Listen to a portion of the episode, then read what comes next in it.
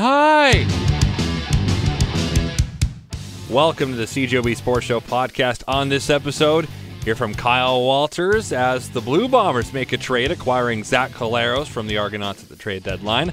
Also, we'll head to Winkler for the MJHL report and talk to the new head coach of the Flyers. And finally, we'll learn about a new book from a former sports anchor, spent a lot of time in Brandon, covered the Oilers in the 80s, did a bit of coverage of the Jets. Bruce Buchanan on the podcast. Kyle Walters, general manager of the Blue Bombers, had a conference call about an hour and a half ago with reporters. And the first question he was asked was, well, why Zach Collaros? Uh, well, we've been we've been looking for a veteran quarterback for quite a while. We had talked about it in our meetings, and you know, we had reached out to four guys with CFL experience, you know, to see see about their interest coming back, and, and none of them none of them were. We had reached out to Jim Popp about you know in our meetings that when we talk about the guys that that we're interested in and guys that, that, that we think would be a fit here or, or we'd like to bring in the organization. The the, uh, the name from the coaching staff and scouting department was Zach Collaros with, with his experience level, but uh, Jim Popp when we when I talked to Jim about it, there was really there was really no interest in Jim uh, from Jim to, to move Zach. So uh, with what happened over there recent in the last few days, we figured I'd revisit with the with the new regime and you know things were able to get done. But to answer the to answer the question was we we've been looking to add a veteran quarterback and just hadn't hadn't had much success, you know, convincing someone to come here or have the ability to bring somebody in up until now. So there was no deal, and then Jim Popp was fired, and now there's a deal, and they got it done, I guess, at third three fifty nine thirty, and the deadline was four p.m. Central. So a little bit of sweating there, but what does Collaros bring to the Bombers? Well, I just think most importantly, a veteran veteran leadership. The guy who's played played in the Grey Cup and had some success in this league. And when we sat in here and discussed the quarterbacks, it was pretty important that if we do bring somebody in, he, we did want him to have some CFL experience. Um, to have somebody like Zach, who's who's had some wins in this league and had some success, and it was important for the organization if we were to bring somebody in that there was somebody we felt comfortable eh, meeting those parameters. But what about the fact that Mike O'Shea kept saying that they were good with the quarterbacks they had, and it would be too hard for someone to come in and learn the system. Well, I think Mike likes to obviously keep his his keep the the cards close to the vest organizationally, and is not going to tip his hand to anything. So, which is why you know the veteran component sort of seeing the defenses, and if anyone's going to have the ability to pick up a system and and sort of if needed to play play, then then it would be a veteran guy. So, what does this move mean for Chris Streveler? It's depth and competition, and you know uh, we'll, we'll defer all of these type of questions to Mike. We'll let we'll let Zach get into town, um, let him let him take a few snaps, and um, you know you'd like you'd like to think everybody out on that practice field is competing with each other every day, from the from the new guys here on expanded PR to, to regular practice roster guys to to the backups. Everybody here is going to is wanting to push the guy in front of them to start, and that's as I said, that's up to the coaching staff to to figure out who fits in where. Because it is a conference call, you get the odd beep and lack of audio quality, but forgive me for that.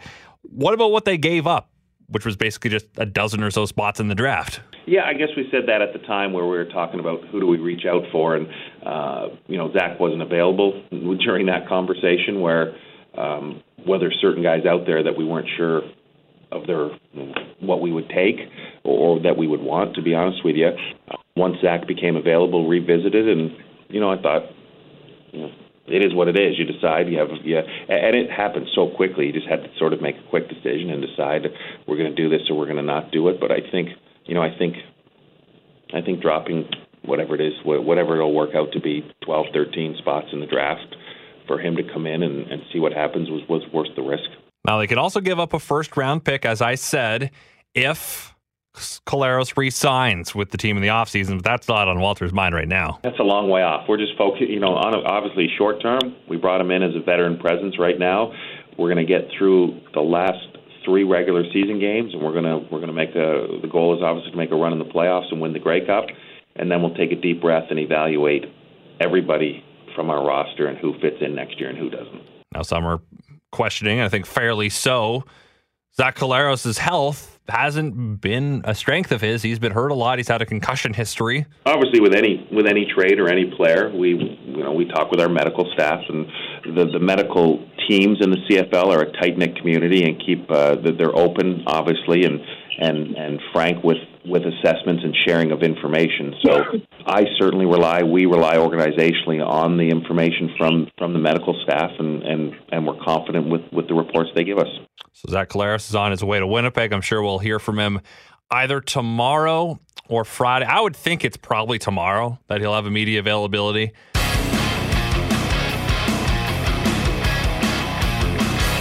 Time for the MJHL report. And this week we head to Winkler to talk to new head coach of the Flyers, Kelvin Cech. He's from Alberta originally, but came to Winkler in the offseason after spending the last three seasons as an assistant coach at UBC, University of British Columbia Thunderbirds. Kelvin, welcome to the show. What has been the difference, the biggest difference you've seen transitioning from the U Sports game to junior A hockey? I think the biggest difference is that uh, you know, in university hockey is is more structured. Um, the guys are older and they've they've spent a lot of time, you know, working on systems and being in the right positions and things like that. So I think our level is a little bit more exciting um, from that standpoint because there's more mistakes and you know things open up a little bit more. Um, that said, you know, university hockey it's it's just a little bit tighter. Like the uh, the talent talent wise, it's all it's a little bit more even. Where here, there's more discrepancy. You know, from from 17 to 20 years old is a really that's a big gap, um, whereas 21 to 24, 25 isn't. So, yeah, it's definitely you know both are very exciting, and, uh, and there's a lot of cool things uh, at both levels. What's the biggest difference between you know older players and then players still in their teens that are still developing to some degree? Well, that's just it. Is the I mean we we still worked on developing our, our older players at UBC, but uh, you know, a lot of times they're coming in hot from class and they've got a lot of other things going on and they're stressed about about finals and assignments and things like that.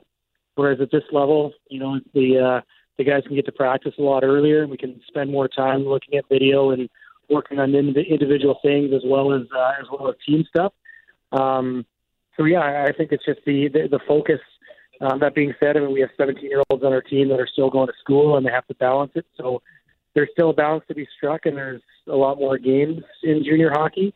You know, um, so yeah, you know, both of them. You know, there's a balance. I mean, that's hockey. There's there's other stuff that's going on all the time, but uh, yeah, I'd say that's the biggest difference.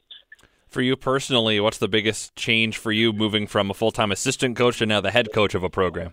Biggest difference from a head coach or from assistant to head coach. I mean, you get to call the shots now, and uh, you know the the buck stops with you sort of thing, and, and the final decisions are yours. Where as an assistant, um, you know you're trying to support the message of the head coach, and at UBC, you know Sven and I got along really well, and we and we saw eye to eye on a lot of things. Um, but at the end of the day, it's you know it's his call. He's the one that's writing the lineup on the board, and same thing here. And it's you know it's a challenge that I really look forward to, and I really you know embrace those those conversations and, and those obstacles that we have to get past to get better. So you've only played eight games this season, but already a couple days ago, the headline of your captain was traded to Waywayseecappo. What was that process like? Um, hard to say since I've been here. Um, one of the most difficult days I've had in hockey. Um, you know, when we when we sat down here with Brody and and, and told him, um, you know, process wise, you know, it was something that. Uh, you know, a, a move that we that we deemed was necessary to bring in a defenseman uh, like Garrett Zaremli. But you know, again, yeah, you go back to the process and, and working with Brody, and Brody and I have have a really good relationship, and, and we'll hopefully continue to in the future. And I'm, I'm really happy for him because he gets a gets a pretty cool opportunity to expand his horizons and go somewhere new with Wayway, and you know, a really strong program there with a good coach in, in Taylor Harnett. So, yeah, just you know, that's the only way I can describe it is it was it was brutal. It was it was difficult. Um, you know, and then uh, the sun came up the next day, and you turn the page, and to get someone like Garrett Zaremli, who's been on the ice with us a couple times now, and we're just thrilled to have him, and you know he's going to be a huge part of our team, and, and we're going to move forward. Taking over as head coach of the Flyers, what were the expectations of this team that you expressed to the team heading into the season? Our expectations for the team is just that you know just just that we compete. And, and I know that's a dumb old cliche, but you know with uh, with our GM Jeff Jeanson and our head scout Mike McCauley, we worked all summer to bring in players just to training camp. Just I mean, our focus was the first day of training camp to make sure that it was competitive um, and make sure that we were really pushing the pace and everyone understood that you know it's uh, new coaches and new staff and they you know everyone understood that it's that there's jobs there available. Um, you know, and even for a lot of the guys coming back, there's pressure on them, you know, because they're working towards role and towards ice time. So, um, you know, yeah, our, our expectations are just that they would compete. You know, we uh, we, we only have a couple rules here in Winkler, and we want guys to be on time and uh, no bad body language. And as long as we're following those rules and we show up every day ready to get better, I mean, those are those are ultimately yeah, those are our expectations. For your personal lifestyle, moving from Vancouver to Manitoba, what's that been like? what are you saying? What do you mean? It's the exact same. you mean the two degrees and snow and rain and wet that we're getting this week is just what you were used to in Vancouver? this is this is what I've learned. In the first couple weeks I was here, I was really defensive. Um, when people would give me a hard time and chirp me about the weather to come, and I would say, "No, I'm from Alberta. It's fine. I can handle it." And that just made it like they just would push harder. Say, "No, no, no, you can't handle it. You can't handle this." So I just started to look at the and I tell people now I'm just looking forward to seeing the sun. So as of right now, today here in Winkler, the weather is the exact same as it is uh, in Vancouver. It's raining and it's windy and it's gross. But yesterday it was plus 25. So, yeah, I don't know. It's going to be it's going to be a shift for sure. But uh, just like I said, I'm looking forward to seeing the sun and uh, and I'm looking forward to snow. That's true. It's if you if there's one thing about living on the West Coast, it's that you're getting a lot of wet and you're not seeing the sun much. No, and the guys get depressed, and that third week in November when midterms roll around, everyone's just sad and you know popping vitamin D pills and stuff like that just to keep themselves from you know not wanting to not get out of bed. So it was hard. But uh, I just in Vancouver and said I loved the rain, and I'm going to lie to myself here and say that I love the uh, blowing snow. And it's going to get real cold, but you're ready for that. Yeah, absolutely, no problem. Perfect. So, uh, just before I let you go, why did you decide to get into coaching in the first place? Um, I decided to get into coaching because uh, my coaches at college told me I was a much better coach than a player. Um, so it wasn't uh, it wasn't by it wasn't my choice to start with. Um, and then once I yeah once I once I finished school and I got serious about it, I just you know I, I just it's it's just such a cool job and I really you know I, I enjoy the responsibility. Um, I like being you know I, I like being in charge and I like being able to set you know, to set my schedule and being able to work whenever I can and whenever I want to. And, you know, that means you have some late nights and things like that, but it means you're responsible for trying to get your team and, and make your team better and make individual players better. So, you know, I just really, it's, I, guess I just gravitate towards it. And I, you know, I, I love, I love working and being part of a team. And I love working towards something that's bigger than, you know, where the sum is greater, whatever the whole of its parts you know whatever whatever that kind of whatever that saying is. You know, it's the team is bigger than any one individual, and and uh, you know that's what we've got here in Winkler, and that's what we're working towards. So, you know, it's uh, it's been a it's been a long time coming. I guess I've been coaching for however old I am, 16, 15, 16 years, something like that. So, you know, I just I've gone off and done other things a couple of times, and I just always come back to it, and it's uh, just a natural fit for me. What would you be doing if you weren't coaching hockey? if I wasn't coaching hockey, I'd be uh, writing books in the woods, um, living off the grid, far, far away from society. Um, so that's actually what I do in the summer. I get, try to get away from get away from it, get away from the city. So, yeah, I guess that's what I'll say. I'd, I'd be writing something. Okay, well, I appreciate you uh, taking time to talk to me tonight, and maybe you'll uh, write a championship season with the Winkler Flyers this season. That'll be quite the book. Oh man, that's perfect. Okay, I'm just gonna write that down right now. I like that. I am joined on the line by Bruce Buchanan. Sent me an email earlier this month saying, Hey, I released a book called There and Gone, a memoir on his broadcasting career. And I thought this sounds interesting. So we welcome in Bruce to the show. Bruce, how are you doing tonight? I'm doing fine, Christian. I don't like the sound of that forecast. I'm heading for Manitoba tomorrow. So uh, hopefully the, the highway will be okay. I'm just uh, going to be in Brandon tomorrow. So hopefully I'll get there safe and sound. Yeah, it doesn't sound like it's going to be great, but uh, we wish you the best of luck on your journey. So, uh, first of all, just uh, I guess let's go back to How much time did you spend in Brandon in your broadcasting career? Uh, total about four years. Uh, I got hired by CKX Radio and TV in uh, the spring of 1979, and I departed in the summer of 1983. So just a little over four years. Okay, and that was right at the early part of your career. Uh, yes, that was my first, well, second full time job in broadcasting, but my first taste of television. Okay, and why did you decide to write a book? It's called There and Gone. Why did you decide to write the book? Well, um, I think the, there were a couple of reasons. Uh, you know, I had the benefit of broadcasting for arguably the best team that ever played in the NHL. So, and I did it at a at a very young age as well. So I thought both of those things were rather unique.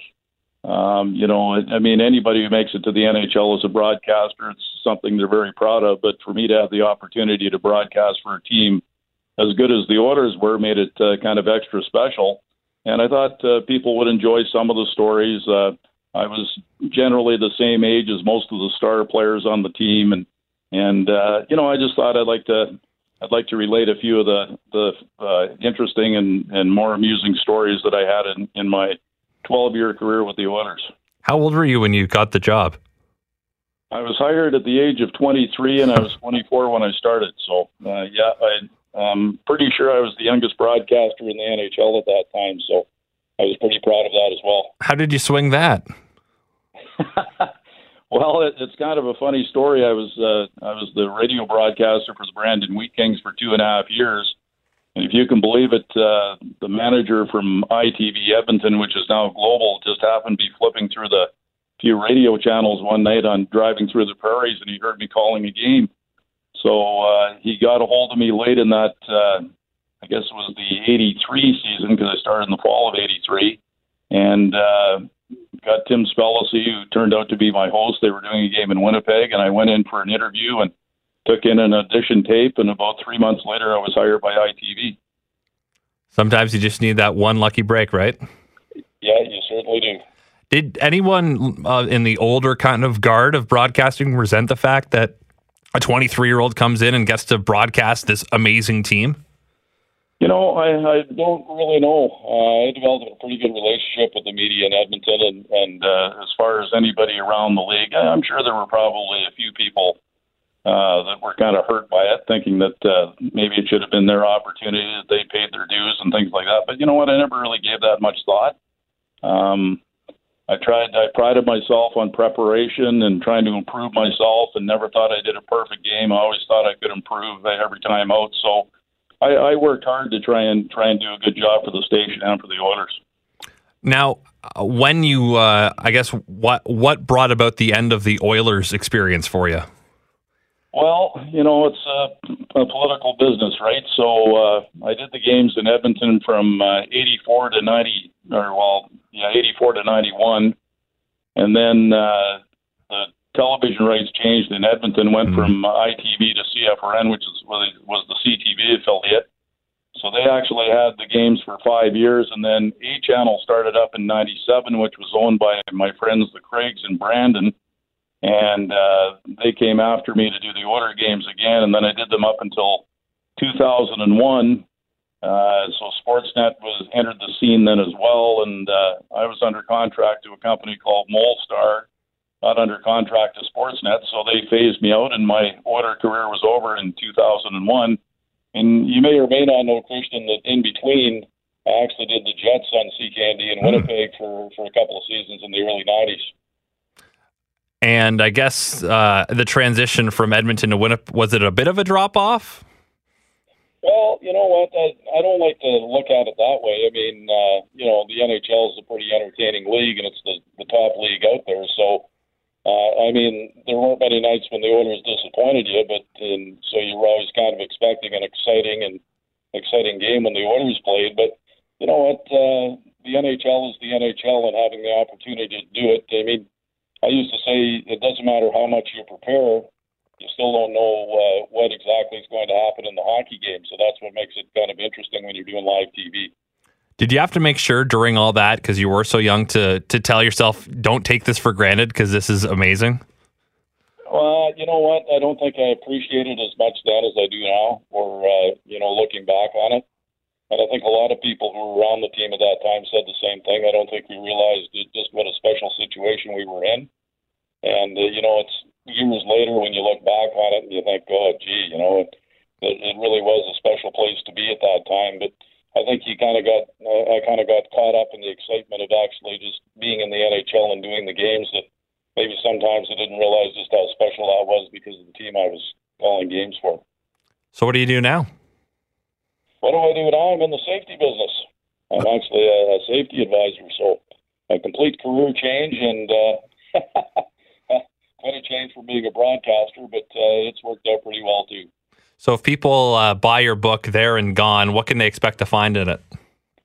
Well, you know what? I like to call it a feel-good story. Um, I, I grew up wanting to be a be a broadcaster, having the opportunity to, uh, especially to do play-by-play and then to get the opportunity to do the Oilers in the in the early '80s at such a young age, and uh, it, it's a feel good story talking about how you know how I got there, uh, how I prepared to get there, and then of course after I got to Edmonton, being among uh, so many uh, Hall of Fame players, working with so many great people in the television business, from producers to analysts. I mean, I worked with guys like John Garrett and Harry Neale and Scotty Bowman and and John Davidson. I, I mean, I worked with some of the best people in the business, and and then talking about some of the road trips and the the places I enjoyed going, and some of the stories uh, that all came from all that. Uh, it's it's kind of a feel good story until the end when I kind of talk about how it all ended. So there's the uh, title of the book and gone.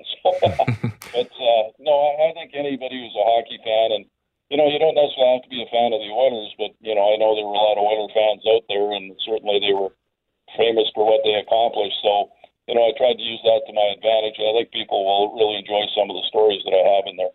And you said you're going to be in Brandon coming up? Yes, I'm actually going to be in Brandon on uh, Friday for a book signing at Coles, and then I'm going to the Wheat Kings game that night, and I'm going to be a guest on the their intermission. They're playing the Saskatoon Blades where I live now, so that'll be interesting. And then I'm coming into Winnipeg on the weekend if I can make it for uh, Thanksgiving with my family. My little sister and mom still live in Winnipeg, and I'm a big Blue Bomber fan. I mentioned that in the book how I grew up being a Bomber fan, so I'm supposed to be going to the football game on Saturday as well. So it's going to be a sports action packed weekend in Manitoba. Well, I appreciate your time uh, tonight, Bruce. Best of luck with this book.